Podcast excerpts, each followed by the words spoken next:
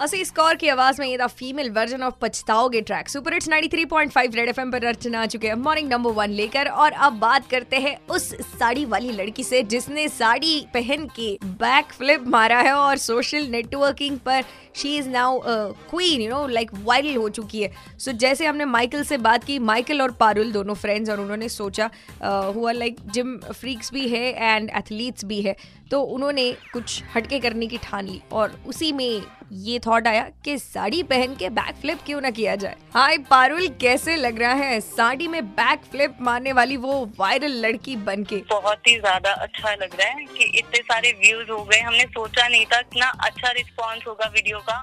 इतने ज़्यादा वायरल होगी, इतने ज़्यादा लोग पसंद करेंगे। हर कोई अपनी इंस्टा पेज पे उसे रिपोस्ट मतलब पोस्ट कर रहा है और हमें टैग कर रहा है तो हमें बहुत ही ज़्यादा अच्छा लगा। मेरे साथ जो वीडियो बनाते हैं, जो मेरे साथ वीडियो में है, वो माइकल है। और उन्हीं का आइडिया था कि हम साड़ी में हमें ऐसा कुछ अलग ट्राई करना चाहिए।